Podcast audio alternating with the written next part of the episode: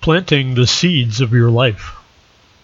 When I first hired a lawn guy to cut my grass, he commented, Wow, your yard could be featured in the Field Guide to Kansas Flora. And as the seasons come and go, I become more and more impressed with the variety of grasses, flowers, and herbs that spring up randomly on that same plot of land. First, it was dandelions, thousands of them, and it seemed like it was all the lawn was. Then a couple of months went by, and wham! There was Self Heal with its tiny purple flowers, growing in profusion with lemon balm and crabgrass all around. The next year, there was a completely different round of flora, and it got me to wondering where did all the seeds come from and how? Each species and variety seemed to get their opportunity to bloom out, and then they would exit to make way for the next group to spring up. I couldn't tell if each plant was there all along and just came and went, or if the seeds blew in from the neighborhood or were carried in by animals, which are plentiful as well rabbits, gophers, chipmunks, and wandering cats and dogs. Finally, the metaphor hit me. We plant the seeds of our experience with every thought and feeling we create joy, sadness, love, frustration, affection, wonder, all are the seeds that eventually grow into more of these experiences. Here in the sometimes confounding mirror universe, reflecting back to us every aspect of our being, it's easy to buy into the illusion that it is all happening to us instead of because of us. Yet this is the nature of being and playing in this matrix of objective physical reality. But is it really objective and is it actually real?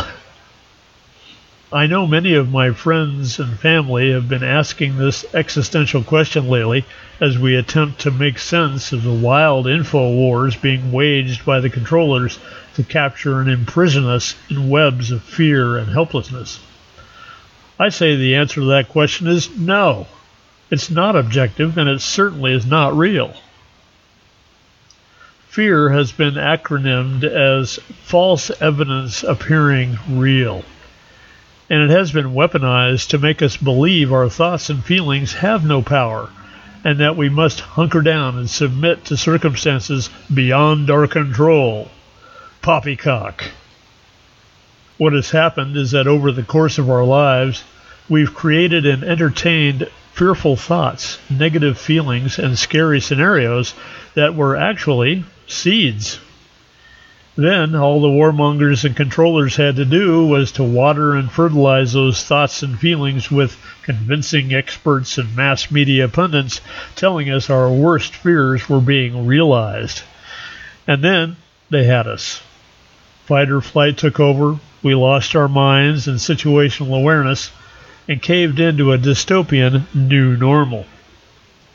But wait, Choices are now being made to pull up those weeds of fear we planted and replant the ground with flowers of love, compassion, and understanding. And I think that if any good was to come from all the viral fears and lockdowns and closings, the longer it went on, the more time we had to research it, get our minds right, and to start retaking our personal power we're finding, just as Dorothy did in The Wizard of Oz, that the terrifying, great, and powerful Oz is nothing more than a flim-flam man behind a curtain of threatening technology. And thanks to brave little alternative media Toto, the controller was exposed as just another pathetic person with no more power than the rest of us.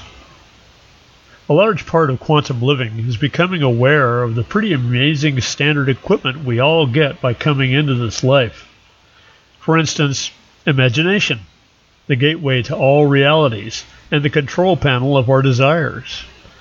Then there's the heart, the fortress of source, our immediate access to God, and the true brain of intuition about anything and everything.